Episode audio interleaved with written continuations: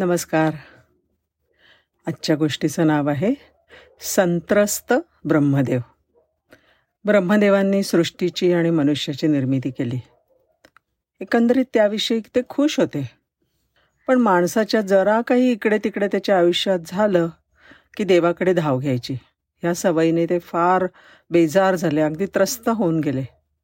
त्यांना जाणीव झाली कळलं की मनुष्य जेव्हा संकटात सापडतो तेव्हाच त्याला फक्त देवाची आठवण येते. तेव्हाच तो ईश्वराचा धावा करतो.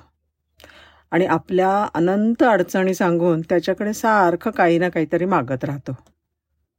खरं तर प्रत्येकाला आपलं प्रारब्ध भोगावंच लागतं. राम आणि कृष्णांना सुद्धा ते चुकलं नाही. आणि हा कसा म्हणतो की माझं बदलून द्या म्हणून? काय बरं करावं? त्यांना काही सुचे ना मोठी जटिल समस्या होती. ती सोडवण्यासाठी सगळ्या देवदेवतांची त्यांनी सभा बोलावली. ब्रह्मदेव म्हणले देवांनो मनुष्याची निर्मिती करून मी खूप मोठ्या संकटात सापडलोय. प्रत्येक वेळी कोणी ना कोणीतरी मनुष्य तक्रार करतानाच आढळतो. मी खरं तर त्यांच्या कर्मानुसार त्यांना सगळं देत असतो. तरीसुद्धा छोट्या छोट्या संकटात ते सारखे माझ्याकडे येतात. त्यामुळे मला बिलकुल शांतता मिळत नाही. मला शांतता मिळत नाही मी तप करू शकत नाही आणि डोक्याला नुसता त्रास होतो.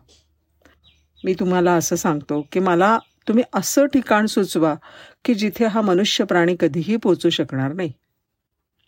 समस्या मोठी जटिल होती. मग वेगळ्या वेगळ्या देवांनी आपापले विचार सांगायला सुरुवात केली. इंद्रदेव म्हणले आपण हिमालय पर्वताच्या शिखरावरच जाणार. ब्रह्मदेव म्हणले अरे हे ठिकाण मनुष्याच्या आवाकातलं आहे. तिकडे त्याला पोचायला काही जास्त वेळ नाही लागणार. मग वरुण देवांनी सल्ला दिला तुम्ही समुद्रात का नाही लपून बसत? ब्रह्मदेवांनी त्याला सुद्धा नकार दिला. म्हणाले मनुष्य व बुड्या मारून तिकडे सुद्धा मला शोधायला येईल बघ. मग अग्निदेवांनी सुचवलं आपण अंतराळातच लपून बसावं. अरे बाबा एक दिवस मनुष्य तिकडे सुद्धा नक्की पोहोचेल. ब्रह्मदेव अगदी विचार कर करून बेजार झाले हताश झाले. त्यांना वाटलं माझ्यासाठी कोणतंच असं गुप्त ठिकाण नाही का जिथे मी माणसांच्या गर्दीपासून दूर शांततेत राही राहू शकेन?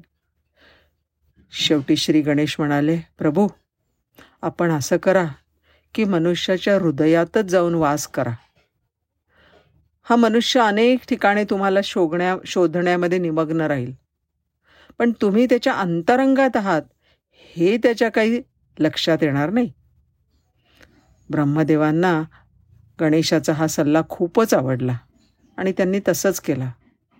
ते मनुष्याच्या हृदयात जाऊन बसले.